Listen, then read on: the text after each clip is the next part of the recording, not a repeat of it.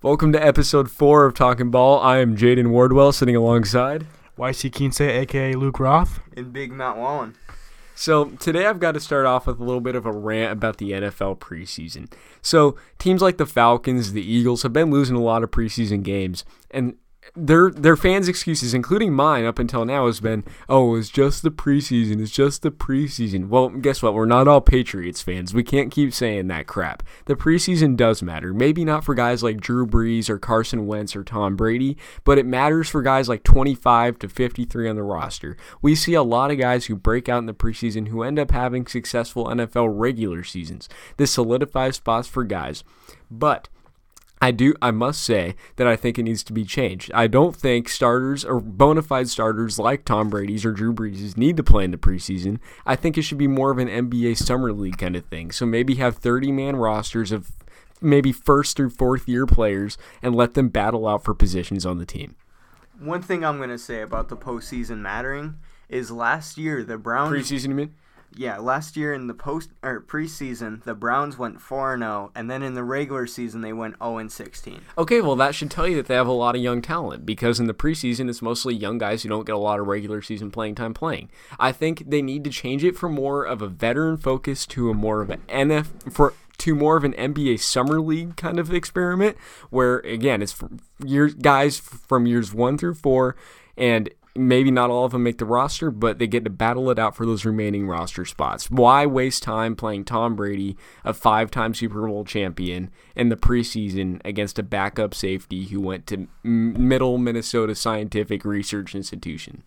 I do agree that preseason is very important. Um, in football, you can practice a lot against your team, but getting young guys in the stadium against uh, on against real fans out there, against real teams, can help them experience a lot and can raise their chances to play better in the regular season. I agree having them play against Tom Brady, especially if it was a Week One preseason matchup as your first week with the team, is not going to make you any better. If you play young guys and you're in the stadium and you're getting a feel for the NFL, I think it can really benefit them later on. And that's all I'm saying. It's just why waste the time playing the veterans when this could be a really good opportunity for young guys who haven't really gotten any playing time to get playing time and battle for the roster spots. You know, I don't see any point in playing a Drew Brees and making him throw the ball 20 times. Why waste that? We know Drew Brees can play football. But if you've got a wide receiver who's in his second year in the league and has already played for four teams, how about give him a few throws and let him have a little bit of playing time? I think the preseason could be a really useful tool. NFL teams just look at it wrong. I would not use it as a preparation tool, but more of as a developmental tool. Moving on now to Dez Bryant. He's been a hot topic this season. He appeared on Hard Knocks with the Cleveland Browns. Obviously, he was a Dallas Cowboy wide receiver, so all the attention is going to go to him for no apparent reason just because he was a Cowboy. But he's still a free agent. You know, he, he tweeted this morning that he's going to play, just maybe not week one, and that he needs to get himself right. But I think that's all all a bunch of bull. I think he just hasn't gotten any offers. But Luke, do you think he deserves to be on a team right week one? Absolutely. I think Dez Bryant does deserve to be on a team.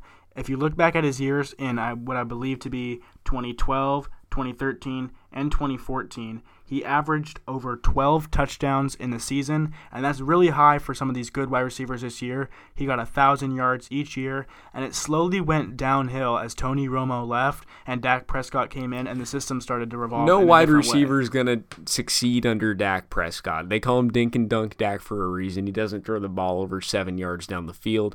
But I just think Dez Bryant's past his prime. How old is he now? Do we have an age on him? Um, I don't have an age on him right now, but I know this is his eighth year in the league via a stat I saw this morning. Okay, so let's assume he was 22 when he came to the league, so he's probably 30, 31 years old. That's about the shelf life for a star receiver. I think he needs to be on a team. I don't think he's done anything to really not deserve a second chance. He had one bad year in Dallas, but I don't think he can be a featured guy. I think maybe a place like Jacksonville, now with the loss of Marquise Lee, who was a burner down the field, maybe a Dez Bryant coming in, providing a little uh, back shoulder fade, big uh, possession receiver kind of talent. It wouldn't replace him, but it would be a good filler. Dez Bryant deserves to be on a team, but I don't think he ne- he should be the wide receiver one for any team anymore. I think he can be a solid wide receiver two for a team, or even go down to a wide receiver three, but he can't be a wide receiver number one. I disagree with that. We're talking about a guy who makes big catches. He's hard to guard. He's hard to get all your mass around. He also has that elite size that guys like Calvin Johnson and Randy Moss and Terrell Owens have. We're also talking about a guy who's only fumbled two times in four years. This guy catches the ball and doesn't lose possession. He drives upfield. He's very hard to bring down. I think there's multiple teams in the league that could use him as a wide receiver one. He has solid hands, but the problem is, you know, we can talk all about his good years and his stats and stuff, but I would like to focus more on what he did in the bad years because he was in Tony Romo's ear after every play. He's in Dak Prescott's ear after every play. You can't. There's no room for that on a team that's trying to build a young group of guys that are trying to win.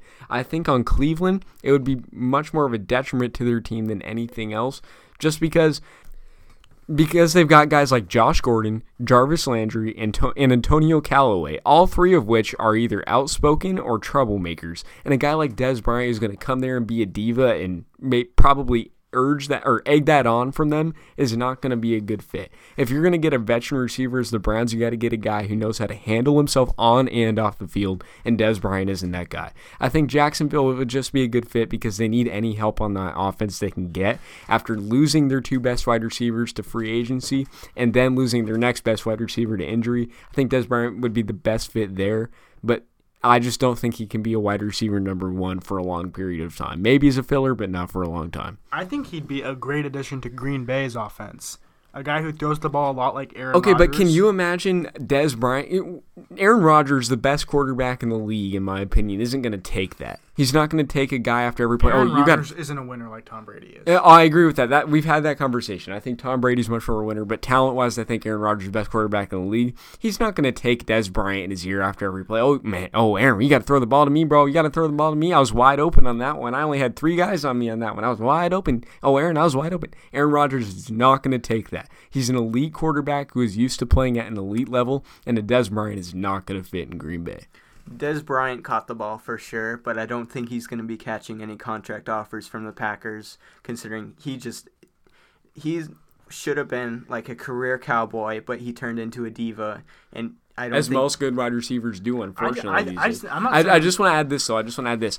On an on the field standpoint in Green Bay, the back shoulder fade that Aaron Rodgers, the connection he had with Jordy Nelson, I think he could probably reignite that with Dez Bryant, but I just think his personality is too much. And he's especially been in, on horrible behavior ever since he was released. And I'm not saying I think that Green Bay is going to offer him something. I just think that he'd fit in their system very well. One guy with a bad attitude isn't going to change your entire team, and he can learn to get past that. I disagree. I mean, you look at. Okay, so like, let's He's just. a 29 year old enraged guy. He's going to grow older. A He's gonna get 29 year old who, in typical Dallas Cowboys fashion, has been overused and therefore in playing years is probably about 35, 36. Just how like Ezekiel Elliott is probably already 28, 29 in playing. But when you get this guy on the field for 14, 15, 16 games, he brings in more than 12 touchdowns each year. He's a big, big target. And so what that he has a bad attitude? It- all I'm saying is that the Green Bay Packers are an organization that prides themselves on pro- professionalism. Name one diva that was ever on the Green Bay Packers in this era. Name one. Um, I think Brett Favre retiring multiple times and coming back is quite a Uh, I'm talking about the Aaron Rodgers era. the Aaron Rodgers era. I don't follow the Packers enough to do that. I'm not a cheesehead. Okay, but you've got guys like Jordy Nelson, a world class, a world class guy, world class talent. You've He got hasn't been good for a while though. Clay Matthews, who even though on the field might be a little bit of a hothead, off the field he conducts himself nicely and he's a good leader for that team. BJ Raji, same way. You got guys like Julius Peppers who have gone through there with great leadership. He- Julius Peppers has has definitely had his flares of rage. And Eddie, even Eddie Lacy, who gained 300 pounds as a Packer, was still a uh, was still a good personality for that team. Eddie Lacy only gained 300 pounds with the Packers. Only 300. You're right. For me, I think it's I think it's talent over attitude, and a lot of teams need talent. I think I know that attitude does bring chemistry together, but some of these teams, like for example, I think Carolina needs a big receiver. I think Buffalo needs someone to help Kelvin Benjamin. I think a lot of teams could use Dez Bryant. Buffalo needs to fix their offensive line because I, I'm a Josh Allen supporter, but he will not succeed with that offensive line. He's getting hit every play in the preseason, but that's another topic. I could see Dez Bryant in Buffalo. That could help Josh Allen out a lot next to Kelvin Benjamin. I could see him in Carolina. You've already got the biggest diva in the league in Cam Newton. Why not add another one? How about Dez Bryant to the Patriots, as some No. rumors? have- No, no, no, no. That's not the Patriot way. You don't understand. The Patriots pride themselves on professionalism, just like the Packers, and they get winners, not Dez Bryant's. Not Dez Bryant's. Um, so what would you base Spygate off of? Cheating, but they're winners. The, like it or I hate the Patriots as much as the next Well, guy. you said they perf- pride themselves on professionalism. yeah, they're professional. They cheat professionally, don't they? Jesus Christ. I but if you did watch Hard Knocks though, Dez Bryant did bond well with Jarvis Landry. Whether they, I think Jarvis Landry has a small attitude. It would be the well. worst thing that you could possibly do to Baker Mayfield to add not one, not two, but three, but four troubled wide receivers into the mix for him. That's awful. Baker Just Josh Gordon would be too. enough. No, He's he's air thrusting on the sidelines in Oklahoma. This is a Browns team that everybody was it him who flipped a fan off, or is that Johnny Football? I think both of them did. I it. think they both did, but um, Baker Mayfield was the one who was air humping. I think during the Sugar Bowl. But this is a team that everybody's He's immature, hate. and that's what I'm saying. This he doesn't need be- more immature players around it. This is going to be a team that no one's going to like. but a team Everybody's on the Browns bandwagon. Don't give me no, that. everyone within the Browns organization is going to love them. It's going to be a bunch of Dennis Rodmans on one team. I think this team can go far. I well, first of all, this year they're not winning more than five games, and I will stick no by. way, they're going at least. They're eight not and eight. winning more than five games, and I'll bet you a meal at varsity for that. Don't let this forget. I'll bet you two. Don't let this make you guys forget that Johnny Football celebrated a first down after a face mask in the end zone. Uh, thank you for that, Skip Bayless. Uh, all I'm saying is, and this is my final point: Dez Bryant is a diva. He hasn't proved himself on the field in the last two, three years, and he has no, he is in no position to be a number one wide receiver right now. Sure, he could earn that back. There's lots of guys who have done that, but Dez Bryant right now needs to be number two or number three. Moving on, though, sticking to wide receivers, Giants wide receiver Odell Beckham Jr. was recently given a $95 million contract over five years with his team, and $65 million of that is guaranteed. Luke, does Odell Beckham deserve to be the highest paid receiver in the league? In my opinion, I think he does. He's the most, in my opinion, the most explosive player in the league. His, I think he's one of the fastest players in the league. And another thing that comes with signing him for this long, you bring more fans into the stadium. Odell is a franchise player. I, and what kids do you see out here yelling Antonio Brown when they make a catch? Nobody. Everyone screams Odell. Everyone wants to be just mm-hmm. like him. He's a mm-hmm. franchise player, and he brings in he's well him bringing fans in that brings in revenue for the Giants. I think they're gonna make it back overall. I think he's a great, great extension. Okay, so I think the if we're having the conversation right now, does Odell deserve to be the highest paid player in the league? That is a different conversation than is Odell the best wide receiver. I think he's the third best receiver in the league behind Julio Jones and Antonio Brown in that order. But yes, Odell does deserve to be the highest paid player in the league, and here's why. A, he's in the Big Apple where stars are made. So you look at Antonio Brown in comparison in Pittsburgh. Who was the last star out of Pittsburgh you heard? You don't see kids wearing Antonio Brown jerseys around. You see kids wearing Odell jerseys, and there's a reason. It's all about location. And Antonio Brown in Pittsburgh, he's not going to get the same kind of hype Odell does. Odell's going to bring in more money for his team, and he's going to be more of a big play, big personality kind of guy. And I think in New York, it's the only place where it's okay to be a diva. And sure, Odell sometimes goes a little bit over the top, and he may not be the best receiver, but he brings he brings PR, and he's a big explosive player. I think he more than deserves his contract. This is a victory for Odell, a victory for the Giants, and a victory for the NFLPA. And you can see how bad they faltered last year without a good wide receiver like Odell Beckham Jr. I mean, they went from being a team that was competing with a- Also, it, it has to do with how awful of a coach Ben McAdoo was. That may that may be true, but you look at this Giants team that goes from extremely competing with a good 14 and 2 Dallas team. They were a good team in the regular season, and the Giants were competing with them. And I think one of the two losses came from the Giants to a team that faltered to I think what was 3 and 13 last year. This team really missed Odell. I think Odell's plays energize the team. I think even if even if it looks like he's a diva on the field, big plays where he's celebrating big things energizes a team. Realizing that my last point was a little bit scattered, I just want to summarize it by saying the Giants immediately become relevant again when Odell steps on the field, and immediately irrelevant again when Odell gets off the field. And that is, I think, how you determine your value. And you are your value is how much someone is willing to pay you.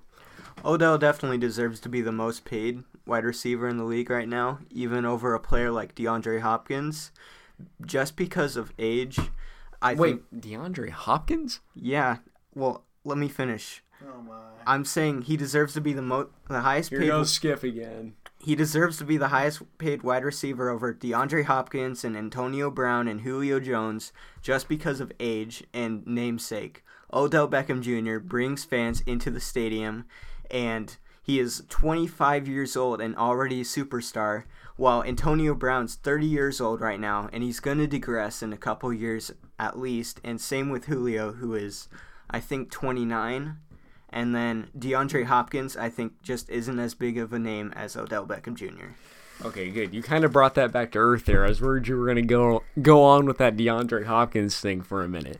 But eh, I agree with both of these guys. You know, Odell's the biggest name. He brings in the most money for his team, so pay him the most money. He may not be the best, but he makes big plays and he brings pop- popularity. He's a great wide receiver. He's top three in the league. You know, that you can't underestimate his value to that team. And you know, sure, guys like Antonio Brown, I'd rather have on my team, but Antonio, I think Odell deserves to be the highest paid without a doubt. For our next segment, we're going to be going into the newly released ESPN Top 100 NFL Players list. Of 2018. Yeah, of this season. Um, the biggest controversial thing is they have Aaron Rodgers at number one and Tom Brady at number two. I disagree with this because, well, here's the thing actually. I don't really disagree with what, with what ESPN did here. I think they did this to grab attention because everyone knows when you look at the list, everyone knows Tom Brady's the GOAT. Everyone knows that. A list with Tom Brady at the top doesn't intrigue you to want to look into the rest. A, t- a, a list where someone you don't expect to be at the top, at the top is going to make you look into the rest of it. Well, here's the thing. Just in terms of one, two, I think Aaron Rodgers is a better quarterback, but Tom Brady's the better player. You know, so I think he's got to be number one. He wins more games and he puts up better numbers. But Aaron Rodgers is a little bit more talented. I think at number six, a little bit of a reach with Drew Brees. He puts up great numbers, but he he's 39 years old, just like two years younger than Tom Brady. Who knows how much longer he's got left, but he did have a great 2018. Number eight, you've got Julio. Number 10, Khalil Mack. Uh, number 11, OBJ. Number 12, Gronk. Number 13, Todd Gurley. And then you've got some more surprises like Joey Bosa at 14 and Luke Kuechly at 16.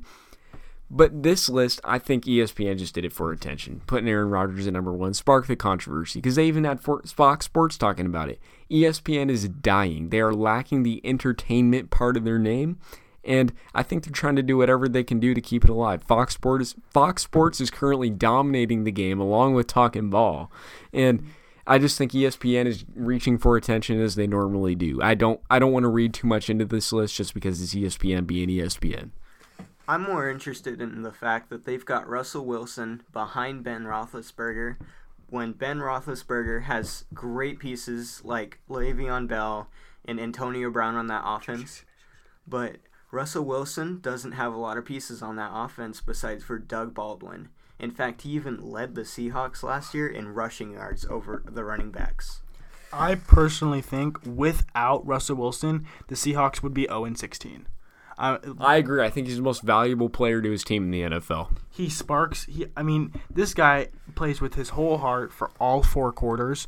Um, he inspires the team. He makes big plays that a, a lot of NFL quarterbacks can't do. I mean, you put Ben Roethlisberger ahead of him, but are you going to see Ben Roethlisberger scrambling back ten yards, juking a guy out, and then getting a gain? 360 pump faking, throwing a 60 yard pass down the field to some guy who was working at Foot Locker the last Exactly. week. Every year, the Seahawks are somewhat in the mix because of Russell Wilson. And it's unfortunate how they manage their team with their de- with almost all their defensive players now gone. But every every team is a com- contending team if you have Russell Wilson.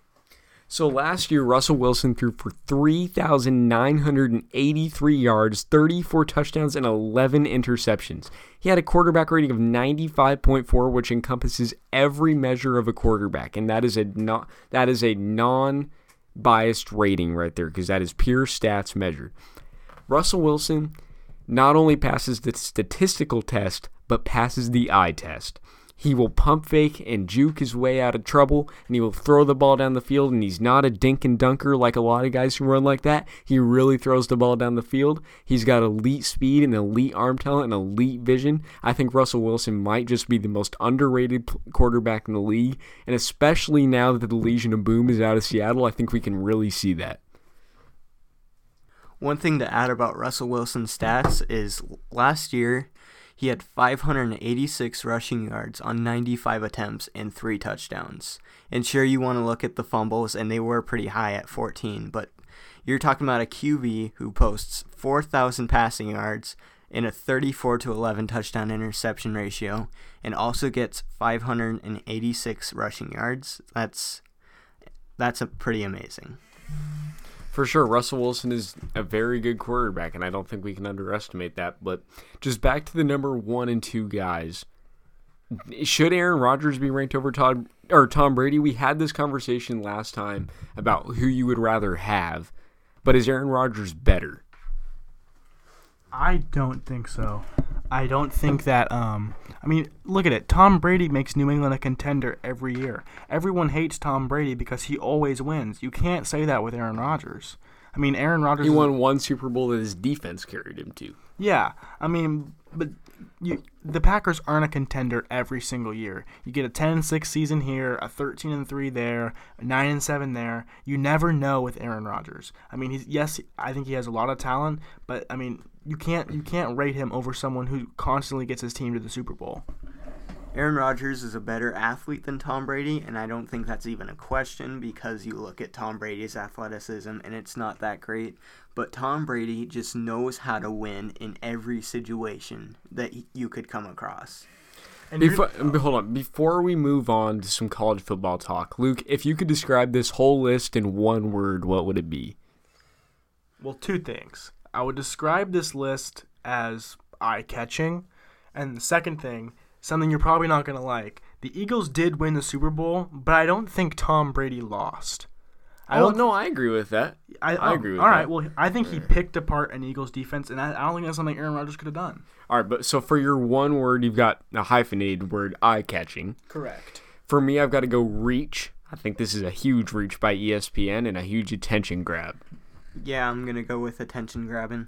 And I did misspeak. Before we move on to college football, we've got to get into probably some of the biggest news of the day. Biggest news in the NBA we've had in a long time. Spurs forward Manu Ginobili has retired after 17 seasons in the NBA. His major accolades include being a two time All NBA player, a four time NBA champ, a two time NBA All Star, a six man of the year in 2008, and an Olympic gold medalist with Argentina when he pulled off one of the biggest upsets in Olympic history. Not just Olympic basketball history, but Olympic history. Luke, does Manu Ginobili deserve to be a Hall of Famer? It's really up there for me. Um, statistically, you would have to say you don't think he would get in, but he did change the game in multiple ways. His loyalty is something that's very I, that I think he should be very prided upon but he also brought the Euro step to the NBA. He changed a lot of stuff. I mean, he was a great passer. I mean, he didn't I mean, he didn't have great years. He wasn't always an all-star, but I really don't know for Manu Ginobili. I mean, he's a big name. He's been in San, San Antonio for a long time. But I think if you take Manu Ginobili off these teams that won um, four NBA titles, I think the Spurs can still win these championships. Could we imagine? Hold on, hold on, hold on, Big Matt. I just want to say this before we get into the rest of this conversation. Name another Hall of Famer that has never averaged over 20 points per game, or over 5 assists per game, or over 5 rebounds a game. You can't name one. Manu Ginobili is a Hall of Fame guy. He's a perfect example of this.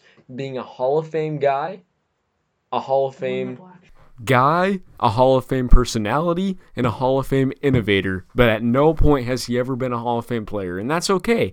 He was a good guy, he was loyal, and he was a nice piece on a lot of Spurs championship teams, but by no means was he a Hall of Fame player. Hall of Fame is for guys who are legendary. And Manu Ginobili is very solid and a very good player, but never legendary. I do agree. I mean, but if you look, if Rafael Peach can make the OFL Hall of Fame, you never know. Manu may sneak in there. The only Hall of Fame that, that I think Manu Ginobili is getting into is going to be the Spurs Hall of Fame. I don't think he's getting into the NBA Hall. I agree. NBA He's Hall an all-time great Spur, and he was great for their organization. I completely agree.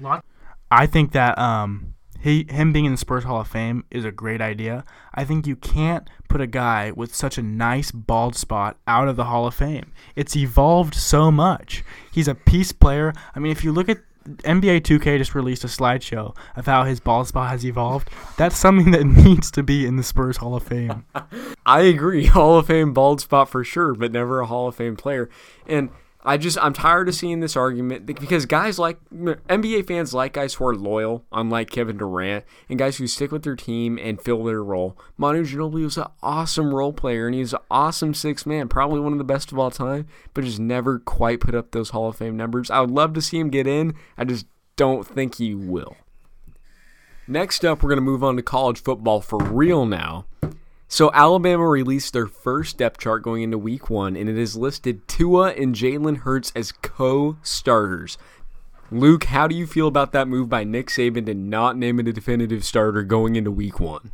Well, I mean, yes, he may have two co-starters right now, but you can't start two quarterbacks week one. There will be one definitive starter, and he'll be out there for the first snap of the season.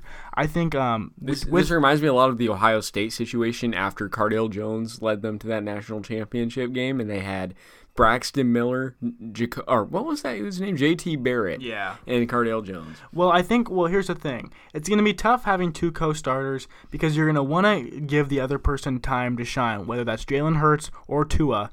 But I mean, if Jalen Hurts has a half where he throws three touchdowns, no picks, throws for 200 yards, it's going to be hard to get Tua into the game, or the other way around, vice versa. It, and Alabama is always going to win these games, and the, their quarterbacks always excel. So it's going to be hard in a system like this to find equal time for both these players to shine. It's going to be a very short leash for these guys. I mean, it's going to be something like where one big mistake may just end like their time and their playing time for this team. Here's my opinion with this and Nick Saban. Nick Saban has coached at Alabama for I think it's like eight, nine years, and I think eight years, maybe, maybe seven. I don't know for sure, but he's been there for a while now. And over that time, he's had quarterbacks like Jake Coker and AJ McCarron. He's never had a lot of quarterback talent to work with, and now he has two. And I don't think he knows what to do. I think he's lost. And honestly, I think it's going to be a hindrance to this Alabama team because it's going to suck all the attention up, and guys are not going to perform as well because that's going to be all they can focus on. And I think Alabama, because of this, is going to finish second in the SEC behind Georgia. They'll still contend, but I think ultimately. Tua will win the job. I think Alabama has absolutely blindsided Jalen Hurts by this, and he has been treated super unfairly. I think that Alabama finished second in the SEC regardless of if they have a co-starter or not. I I don't know about that. I think if you go into the season and Tua never happened and Jalen Hurts just finished national championship game and played strong, I think Alabama wins it because they're riding off that momentum. But their star player, the coach doesn't even like him anymore. He sat him in the middle of the national championship game, and now he may not even be a starter because the guy performed well in two and a half quarters. Tua's good, and I think Tua will be good. But, you know, Jalen Hurts, he's a senior. Let him start and let him finish out his career at Alabama because he's had a lot of success and I don't think has done anything, anything to lose his starting job. I think Nick Saban knows exactly what he's doing with these QBs and the way how he has them co-starting. I think he already has a set starter, but it's more of a strategic move so that the uh, the team they are playing week 1 does not know who they should be scouting for. Definitive statement, Matt. Who's taking the first snap of week one for Alabama? Tua. Luke? Hurts. I've got Hurts as well. I think Nick Saban's going to realize what he did wrong, and he'll start he'll start Hurts. But I think he's going to get benched again because I think Nick Saban just isn't a good enough guy to actually play a guy who has won him a lot of games and done a lot of work for him. Instead, he's going to play the guy that everybody's hyping up because that's who Nick Saban is, and that's what Alabama is. So was it the wrong decision to sit Jalen Hurts in that national championship? I absolutely think so. I think he would have turned it around, and Alabama was still playing good. It wasn't like they weren't playing good football. It wasn't like Tua went in and just lit it up so hard that he won Alabama that game. He played good as a product of how good Alabama was playing. He rode the wave. But they won a national championship. I don't think you could go back in time, and you should go back in time to want to change that because they won the game. Now, if you put Jalen, I Hurts, think Jalen. Hurts has been He very he's half. been very wrongfully treated by Alabama because regardless of that, everybody has bad halves every once in a while, and I think he would have turned it around because he's a guy with lots of experience and talent. But he's been treated so poorly by Alabama, and if I were him, I would have gotten out of there as soon as they did that. I don't forgive that being taken out because of one bad, not even a full half. I never forgive. I would never forgive that if I'm Jalen Hurts. Come to Oregon State. You wish. All right, moving on. We're gonna keep it going with Alabama football. Do either of you guys watch Undisputed, the show with Shannon Sharpe and Skip Bayless on FS1? No, the only experience I have with that show is Skip Bayless debating himself on Aaron Rodgers. Um, I I love Skip Bayless. I love watching him his stuff. Um, so I'm a pretty big fan of Undisputed. It's probably my favorite sports talk show. I know everybody's kind of got the one that they pay attention to and watch. First take, baby. First take is It's a good always- one as well. That's that's a popular one. For me, it's uh, Undisputed on FS1. And this morning they had college football analyst Joel Klatt on, and he kind of got into it with Skip Bayless a little bit. And Skip Bayless really defended himself well. But basically, Joel Klatt's point was that it was irresponsible not to pick Alabama to win the national championship. And if history tells us anything, that's statistically kind of true. You know, they win most national championships and they're always there. Luke, do you think it's irresponsible not to pick Alabama to win a national championship? I don't know if it's irresponsible because my analyst to the left thinks Oregon has a chance to win the national championship. And that's very responsible. It's a conservative pick. They have the best quarterback in the nation. They're going to oh, have a good defense, new head coach. you cannot tell me he's better than Jake Fromm. and a divi- in a division that will play well against each other, but against outside divisions will struggle. Yeah, that's all I've got to say about that. But let's get back on Alabama. Is it irresponsible not to pick them? I think it's very responsible not to pick them. I think they don't have the best roster in college football right now. I think Georgia has a better all around roster than them. And with this quarterback controversy, like you mentioned, Jaden, it may do something to their team. I don't think it's irresponsible not to pick them, even though they are always in the mix. Alabama has won national championships under Nick Saban in 2009, 2011, 2012, 2015, and 2017. That is a lot of national championships in an eight year stretch. Nick Saban has proven himself to be the best coach in college football currently, and he has proven himself to be able to get the best recruits on both sides of the football. Now, that being said, I think Alabama's headed for a little bit of a downswing right now. I think Georgia's going to take over the SEC for four to five years. And I'm not saying this to dog on Nick Saban, but I just don't think Alabama's going to have as much success. I think this quarterback controversy will hurt them for a few years, actually, not just this year, because players are going to realize, hmm, maybe Nick Saban's not this nice guy that he says he is when he comes into my living room and gives me the pitch to come play there. Because, you know, he sat Jalen Hurts down in the middle of a national championship game. That's the all. right move. They won the game. Okay, but maybe the right move, but not the right move for the players. I personally think it is responsible to not pick Alabama to win it all this year, considering Georgia definitely has a better roster this year, and I think they have the better recruiting classes for the years to come. I like what Kirby Smart is um, cooking up in Georgia right now. in terms of resp- irresponsible not to pick Alabama, I would have to say in years past, yes, that's probably true, but I think that tide is going to change this season. The tide will not roll like it normally does. Again, staying with college football, we're going to talk the playoff as a whole. Ever since it was, re- ever since the playoff was instated in college football, people have been like, "Oh, it needs to be more than four teams. It needs to be more than four teams." A lot of people think it should be four teams because it does give a little bit more. It gives the regular season more meaning to have only undefeated or one loss teams in it. Luke, do you think the playoffs should be expanded to either six or eight teams? I think it should be expanded to eight teams. And I think no matter what conference you're in, no matter your schedule, if you go undefeated in the regular season, you should be in the playoff. And I think they should seed it at. I But how do you make room for a team like? Okay, so let's say, let's say you're Oregon, for example. You go all year and you have one tough loss to a highly ranked Washington. You're gonna find yourself in the top four. They're already number 25 right now. But okay, but there's let's say Alabama and Georgia both locks. Like let's say they both make the playoffs. Let's say Michigan gets in in the Big Ten. So if UCF goes undefeated again, where does that leave one loss Oregon who took one loss, tough loss to USC? That's why I don't agree with that format. This year, a UCF team that goes undefeated. Yeah, I'm, yeah, I'm just like that's just an example. This year, a UCF team that will be undefeated will be over Oregon because it'll be two years in a row that they haven't lost a game. I, I'm just saying that that's why I don't agree with the four-team format. I think a lot of good teams get left out. In my opinion, the format should Well, be. don't you think a team that should go that goes undefeated should be in the playoffs? I, I, it, I think it's all about context. And here's my format for the playoffs. I think every winner of the of a Power Five conference should be in the playoffs. I want this to be a six-team format, five teams, Power Five winners.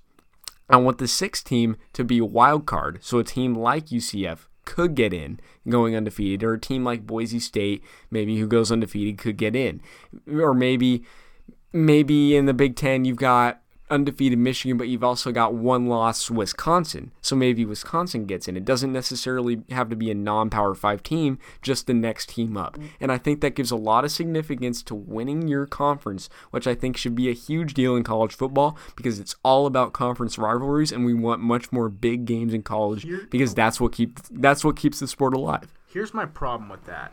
In the Big Ten, you got a side of the conference that has Michigan, Penn State, Ohio State, and I believe Northwestern as well. You're gonna get it's very oh, oh Penn State not to mention also. You're gonna get a side of that that you may have a three loss team in the top half, or maybe even a four loss team with a non with If an out they of win the conference schedule. conference, they're the best team in the conference. Okay, but if you have four losses compared to some other people, I don't think you should be in. I, I think all the emph- okay. If you get like, It- if you like if you come out lucky and you win one good game against what could be maybe an undefeated Wisconsin, What is a what is a bigger game? Michigan, Michigan State, or Alabama, Washington? Michigan, Michigan State. Exactly. These conference games mean everything, and they should mean everything. I think all the importance needs to be placed on winning your conference because we do that, we get more big games, which is better for the sport and better for the competitiveness. So you think a four? Let's for example, If they win their four-lo- conference, four- yes. okay, a four-loss team. Let's say that they lose their conference. Uh, so that we'll say it's a four-loss Penn State, and they're in the mix, and they win the Big Ten, compared to a two-loss or a one-loss, an, uh, like a one-loss team that lost their conference championship. Like it could be a That, Florida that's State. the reason for the wild card, the next team up. So if you're in the Big Ten and it's undefeated Michigan versus nine and four Penn State, if nine and four Penn State wins, then yeah, put Michigan in as the wild card. I think it needs to be a six-team format with only one wild card because it places all the importance on winning your conference, which is what college football is all about. It's all about the rivalries and playing in your conference. Because what? Eight of your twelve games, nine of your twelve games are going to be in your conference. It's it's what it's what matters. So two teams are going to get a bye week in the playoff. I don't think it should work like the NFL. I- if two It teams expands the weeks out too long. If you get a team on a roll, they've been playing hot football. If they have to sit for a week and then play a top six team, I don't think that does any good.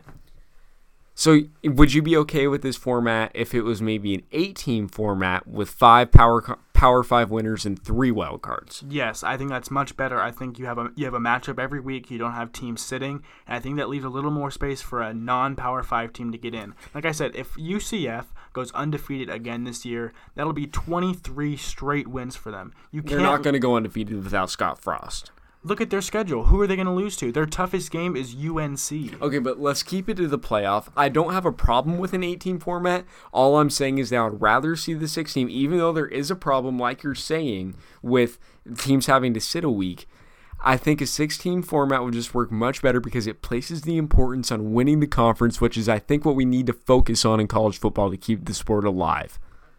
I agree with um, going with an eight team playoff system because that way you have teams playing every single week and no bye weeks going on.